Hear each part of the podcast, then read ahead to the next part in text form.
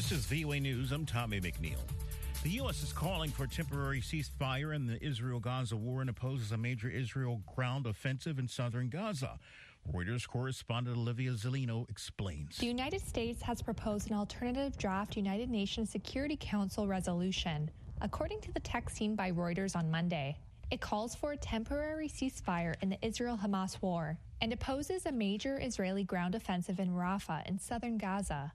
Washington has been averse to the word ceasefire in any UN action on the Israel Hamas war. Israel plans to storm Rafah, where more than 1 million Palestinians are sheltering, prompting international concern. The U.S. put forward the text after Algeria requested the Council vote Tuesday on its draft resolution. That is Reuters correspondent Olivia Zelina reporting. Russia's claimed it has captured the Ukrainian city of Avdiivka. AP correspondent Karen Chammas. The Russian military has said it has crushed the last pocket of resistance at the eastern Ukraine city's huge coke plant. It said the sheer weight of its troop numbers and greater firepower drove out Kiev's forces. Footage from Russian state broadcaster RTR showed Russian tanks moving through the destroyed city. A Russian commander known as Hermes responded to a reporter asking if the city was under Russian control. Yes, the city is 100% ours. The victory was a morale boost for Russia, days ahead of the two-year anniversary of its full-scale invasion of its neighbour. For Ukraine, the loss highlighted its dependence on Western weapons, as hold-ups have left it short of provisions and handicapped in the fight. I'm Karen Chammas. The widow of Russian opposition leader Alexei Navalny has vowed to continue his fight against the Kremlin. Meanwhile, authorities denied his mother access to a morgue where his body is believed to be held after his death last week in an Arctic penal colony. This is VOA News. Residents in Democratic Republic of Congo's city of Goma are depending on scant food supplies as a conflict in the country's east between the army and rebels has cut off supply routes. Reuters correspondent David David Doyle reports. Clashes in towns and villages around the provincial capital have escalated since the start of the year. As the M23 rebel group has seized territory, thousands have sought refuge in Goma. Around 135,000 have fled the town of Sake in the past week, according to the United Nations Refugee Agency. They join hundreds of thousands displaced around Goma since 2022 due to the ongoing fighting. The UN agency has warned that the conflict, including indiscriminate bombing, risks exacerbating the strain on already limited resources to cater for the influx. Reuters' David Doyle. AP correspondent Jackie Quinn reports on the federal government increasing its investment in U.S. computer chip production. The Biden administration says it's investing over a billion dollars to help a computer chip company, Global Foundries, expand its production facilities in New York and Vermont. Last year, President Biden vowed to expand domestic production of computer chips to avoid the shortages that developed during the pandemic. We can never let that happen again. The money comes from a bill passed in 2022 that allows the government to invest billions in chip making manufacturers, which helps supply smartphones, military equipment, and electric vehicles. We're going to make sure the supply chain for America begins in America. The projects in Malta, New York, and Burlington, Vermont are expected to create 1,500 manufacturing jobs, along with 9,000 construction jobs over the next decade. I'm Jackie Quinn. Astronomers have discovered what may be the brightest object in the universe. The record breaking quasar has a black hole at its heart that's so big and growing so fast that it swallows the equivalent of a sun a day. This distant quasar shines 500 trillion times brighter than our sun, and its black hole is more than 17 billion times more immense than our sun. An Australian led team reported the findings on Monday in the journal Nature Astronomy. The scientists say that the object has been misclassified as a star decades ago and therefore has been hiding in plain sight. Recapping our top story now, the U.S. is calling for a temporary ceasefire in the Israel Gaza war and opposes a major Israel ground offensive in southern Gaza. I'm Tommy McNeil, VOA News.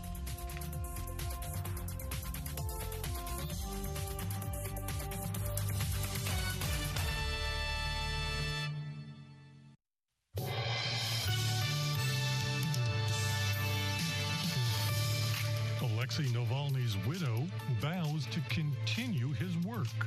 Привет. Это Юлия Навальная. Yulia Navalny has said she will continue to fight for a free Russia and called upon opposition supporters to battle President Vladimir Putin with greater fury than ever. United Nations inspectors get inside Gaza's Nasser hospital, and what they found, they say, was staggering.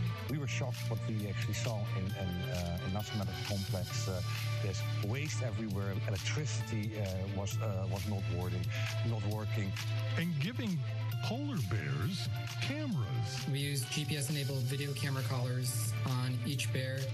Today is Tuesday, February 20th, and this is VOA's International Edition.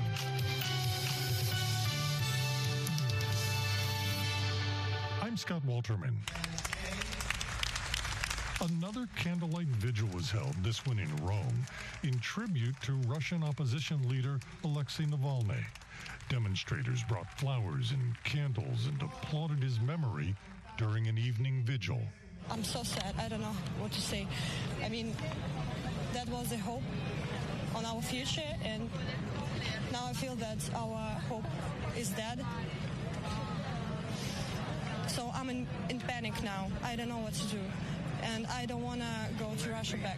His widow, Yulia Navalny, has vowed to continue his fight against Russian President Vladimir Putin. Here's Reuters correspondent Rachel Judah. Привет. Yulia Navalny has said she will continue to fight for a free Russia and called upon opposition supporters to battle President Vladimir Putin with greater fury than ever. Navalny's widow directly blamed the Russian president for her husband's death, saying he had killed him and robbed their children of a father. Her message was posted on Alexei Navalny's YouTube channel in a nine minute video titled, I Will Continue the Work of Alexei Navalny. It is unclear in what capacity Navalny will do so. On Monday, Navalny attended a meeting of European Union foreign ministers in Brussels. While EU leaders were meeting to discuss a package of fresh penalties to mark two years of Russia's war on Ukraine, countries, including Germany, called for new sanctions on Moscow over Navalny's death. Here's the EU's foreign policy chief, Josep Borrell. Yes, member state will propose sanctions for sure against the responsible. Well, the, the, the great responsible is uh, Putin himself. But we can go down to the institutional structure of the penitentiary system in Russia. But don't forget who is the real responsible for the Navalny's death. Authorities said the 47 year old opposition leader died suddenly in an Arctic prison on Friday after allegedly falling unconscious on a walk. Navalny was serving a three decade sentence. The whereabouts of his body are still unknown, but citing an investigator, an ally of Navalny, Ivan Zhdanov, said on Monday tests on his body would take 14 days to complete. Not far from the penal colony where Navalny was being kept, his mother was seen visiting the local investigative committee office on Monday, where she is attempting to arrange for her son's body to be handed over. The West and Navalny's supporters say Putin is responsible for Navalny's death. The Kremlin has denied involvement and said the Western claims that Putin is responsible are unacceptable. Putin has made no public comment on Navalny's death, but it has further deepened a gaping schism in relations between Moscow and the West. Floral tributes have been laid for Navalny outside Russian embassies, like these in London, and in Russian cities at makeshift memorials, like this one in St. Petersburg. Local authorities have been sending people to remove flowers, but people continue to bring more. Navalny's death robs Russia's disparate opposition of its most charismatic and courageous leader as Putin prepares for a March election that will keep him in power until at least 2030. Reuters correspondent Rachel Judah. Uh, Navalny met with EU foreign ministers in Brussels, where she'd been invited after the death of her husband. So, what can we expect from her and this pledge to continue his work? Joining us now to talk about this is Alexei Gorbachev with VOA's Russian service. Tell me about her, about her, who she is, her life, her, her, what we know about her so far. Uh, she's Navalny's wife. Uh, she wasn't uh, super popular in Russia, like as a politician, but she was very well known, I think, uh, for the last 10 years.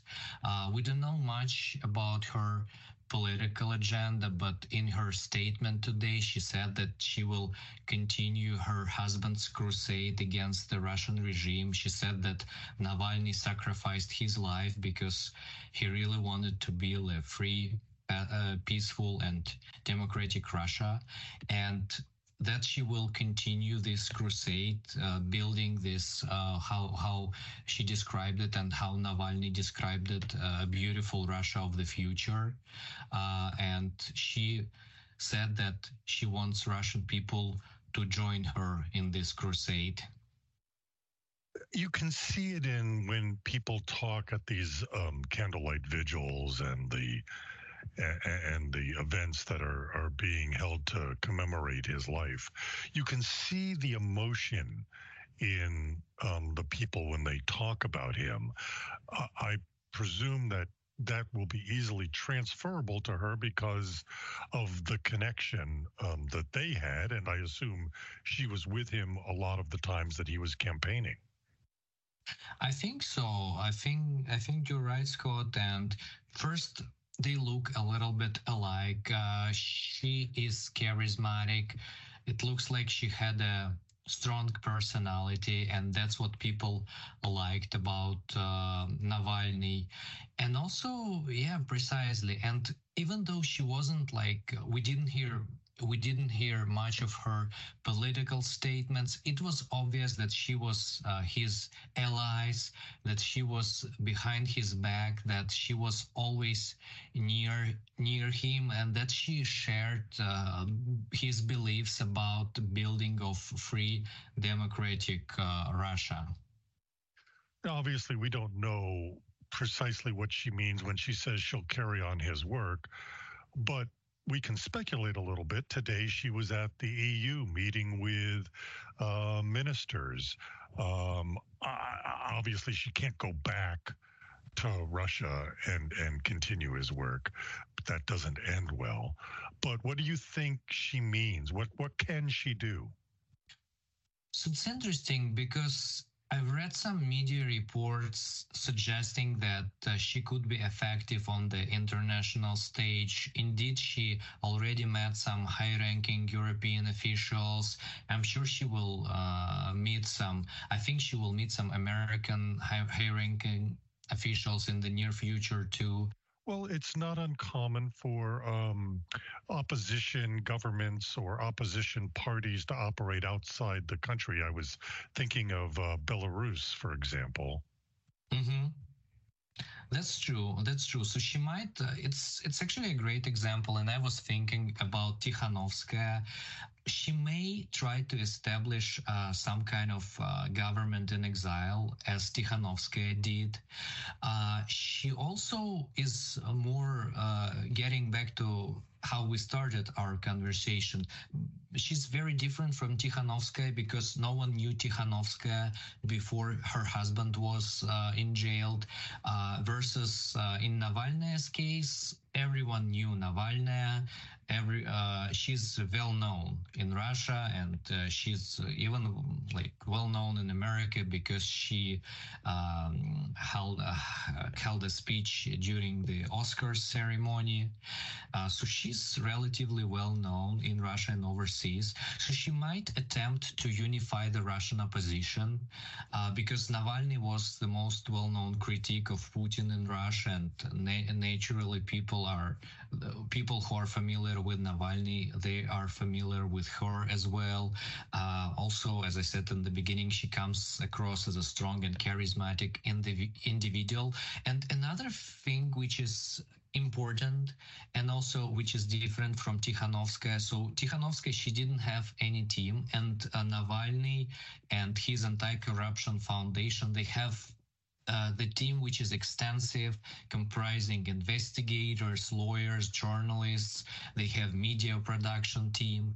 So when she declares her intention, when uh, Yulia Navalny intends her declare uh, declares her intention to continue his crusade, I think she is indeed serious. And just uh, before our interview, I checked the video that she posted today, and it garnered almost five million views. So it's impressive. Alexei Gorbachev with VOA's Russian service. Thank you so much. Thanks for having me, Scott. Russia sold Turkey S 400 missiles, and with Turkey U.S. relations improving, Washington offered to allow Ankara to buy its advanced F 35 military jets if it removes the missiles. But as we hear now from Dorian Jones, the missiles remain a potent symbol of deepening Turkish Russian ties. Turkey's purchase of the United States advanced F 35 military jet could be back on the agenda. Ankara was kicked out of the jet program after it purchased Russian S 400 anti aircraft missiles, which Washington said compromised the F 35's stealth technology. But during a visit to Istanbul last month, acting U.S. Deputy Secretary of State Victoria Nuland offered to revive the jet sale if the Russian missiles were removed to a third country. Turkish Foreign Minister Hakan Fidan indicated Ankara could be open to a deal. Onur İşçi is a Russian affairs expert at Istanbul's Kadir Has University. After the purchase of the anti aircraft missiles, which was unprecedented, and I think that some people in Erdogan's cabinet also admit that this was a big mistake, Turkey's purchase of the S 400s. Was very costly endeavor. Turkey's purchase of the S 400 missiles, observers say, is a powerful symbol of its deepening ties with Russia and deteriorating relations with Washington. The deal was signed during a time of distrust as Ankara accused Washington of involvement in the 2016 failed coup attempt, a charge denied by the US. Turkey's ties with the US have been improving with Ankara's ratification of Sweden's NATO membership and Washington reciprocating by allowing the sale of F 16 jets to Turkey. But the F 16 is inferior to the F 35, which neighbour and rival Greece is set to purchase as part of its military modernisation. Soli Özel teaches international relations at Istanbul's Kadir Has University. When you read Turkey's hawks, everybody is afraid that the air force balance over the Aegean is not tilting or is going to be tilting in favor of Greece. Analysts, however, say that whether Ankara takes up Washington's offer of F 35 jets in exchange for removing the Russian made missiles, possibly to a Turkish ally like Azerbaijan or Qatar or even Libya, depends on the progress of improving relations with the United States.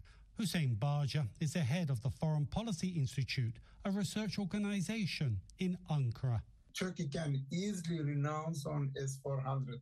It is a political decision. It is not military uh, necessity. It is a political decision and uh, Eh, political compromise. So far, S-400 helped Turkey to increase the level of negotiations with NATO and the United States of America.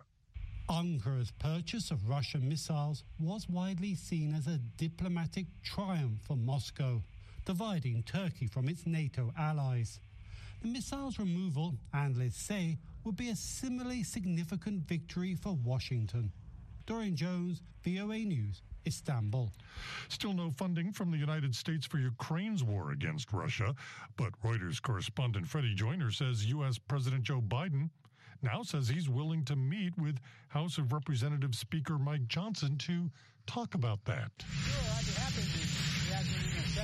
Speaking to reporters as he returned to the White House from a weekend in Delaware, Biden added that Republicans are making a big mistake by opposing aid to Ukraine for use in its war to repel Russian invaders. The bill, as amended, passes. Earlier this month, the U.S. Senate passed a $95 billion aid package in a bipartisan vote.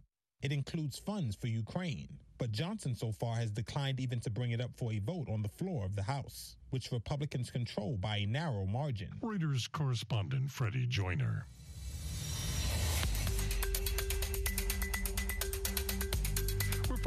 These other stories from around the world, the United Nations Secretary General will begin consultations on the appointment of a U.S. envoy to coordinate engagement between Afghanistan's Taliban government and the international community. We want a Afghanistan in peace, peace with itself and peace with its neighbors, able to assume uh, uh, the commitments and international obligations of a sovereign state. UN Secretary General Antonio Guterres. A judge investigating the July 2021 assassination of Haitian President Jovenel Moise issued a final report Monday that indicts his widow, Martine Moise, ex Prime Minister Claude Joseph, and former Chief of Haiti's National Police, Leon Charles, among others. Charles, who now serves as Haiti's permanent representative to the Organization of American States, faces the most serious charges murder and attempted murder. Martine Moise and Joseph are accused of complicity. Indian farmers' unions have rejected five year contracts for minimum support prices proposed by the Indian government. The Indian government has offered guaranteed support prices in a bid to break a deadlock with protesting farmers. Been protests in Israel against the government and for the return of hostages held by Hamas since soon after October 7th. They have been mostly peaceful. That changed Monday as protesters in Jerusalem scuffled with police while calling for the hostages' return.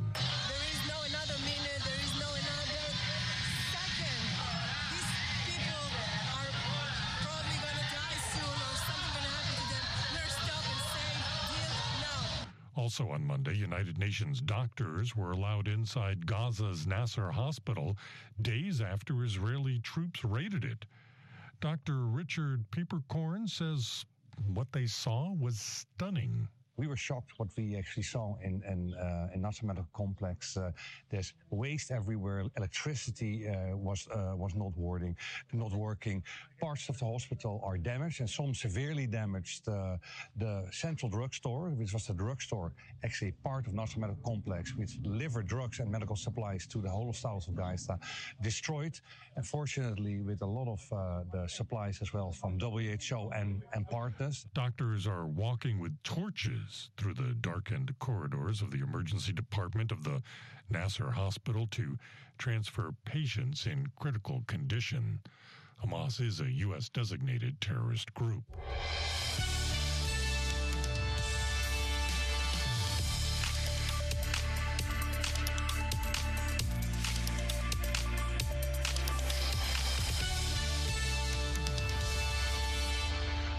International Edition continues. I'm Scott Walterman. One of the biggest drivers of the world's plastic pollution problem is packaging, according to the United Nations. It says more than a third of all plastic produced is used for packaging. I just ate a salad that came in a plastic container. To address the challenge, a Kenyan company is making toxic chemical free compostable food packaging products from agricultural waste. Juma Majanga reports from Thika, Kenya. In central Kenya, Anita Shah is supervising the manufacture of biodegradable food packaging containers. Shah says she was frustrated by the amount of packaging plastic she saw whenever she went shopping in supermarkets. In 2011, the development economist left her two decade long international career and returned home to set up Greenstein Products, a company that manufactures toxic chemical free compostable packaging products from agricultural waste. Essentially, we want to do is eliminate plastic from the food system where possible so that the question of production of plastics and the fossil fuels used in the production of plastics and the CO2 emissions that result from the manufacturing process of plastic and the burning of it and disposal in landfill is eliminated. The company currently uses sugarcane waste, called bagasse, as raw material, but says other plant byproducts can be used as well. The result is a range of biodegradable packaging containers. According to the United Nations, the world produces roughly 430 million tons of plastic every year, but less than 9% of this is recycled. Green stem products are slightly more expensive than plastic alternatives, but half the cost of imported versions. Shah says. Really, we're about uh, planet, people, and profit, so self sufficiency. Uh, but ultimately, our goal is to conserve, conserve the planet. Juma Majanga, VOA News, Thika, Kenya. And finally, putting GoPros on polar bears. Okay, so they're not really Go- GoPros, but they are cameras on collars. It's a study published in the journal Nature Communications. We ended up monitoring 20 polar bears on land in Wapusk National Park. Um, we used GPS enabled video camera collars on each bear. We simultaneously measured their energy expenditure and measured their changes in, in body weight. That's lead author Anthony Pagano a research wildlife biologist with the U.S. Geological Survey Polar Bear Research Program. The study shows that polar bears face an increased risk of starvation as a result of spending more time on land during extended ice free seasons. The duration that polar bears are on land has increased about three weeks. So in the 1980s, polar bears were on land for about three weeks shorter than they are presently. And the modeling work that's been done indicates that those bears in this region are going to be on land for extending periods of time with future climate warming, um, with that duration increasing by about five to 10 days per decade. The research says the polar bear population in the study area has declined by an estimated 30% since 1987. Findings indicate that polar bears across the Arctic are at risk of starvation as the ice free period continues to grow. This has been International Edition of The Voice of America. On behalf of everyone here at VOA, thank you so much for listening. For pictures, stories, videos, and more, follow VOA News on your favorite social media platform and online at voanews.com. In Washington, I'm Scott Walterman.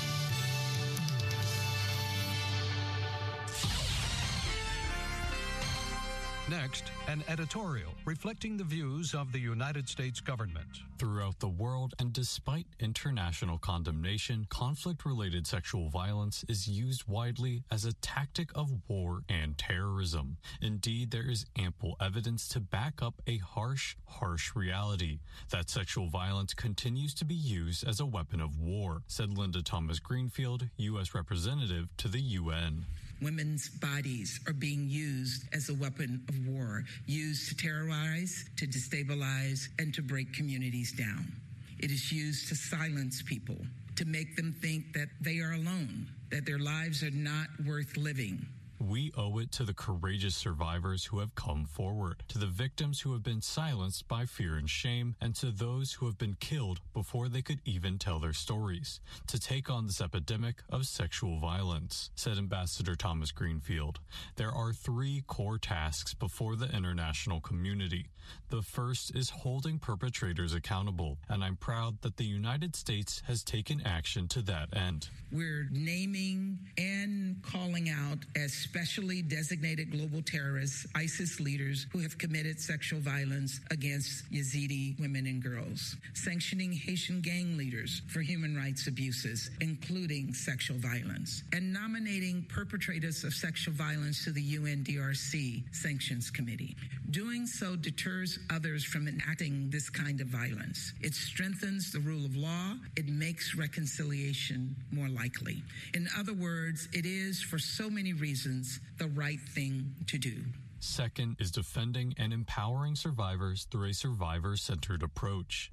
That means listening to survivors, responding to their unique needs, and providing the medical care, psychosocial support, and legal resources that they need, said Ambassador Thomas Greenfield. Finally, we must recognize that gender based violence is fundamentally rooted in gender inequality. If we want to tackle the problem of sexual violence, we need to understand the underlying societal norms and systemic inequities that, when combined with weak or absent state institutions, lead to that violence. In the long term, the best defense is an equitable, just society where the human rights of all are respected, where women and girls can access educational opportunities, and where everyone can enjoy equal justice under the law, said Ambassador Thomas Greenfield. For the millions and millions of women whose stories aren't being told, let us hold perpetrators accountable and let us really center survivors in our work. That was an editorial reflecting the views of the United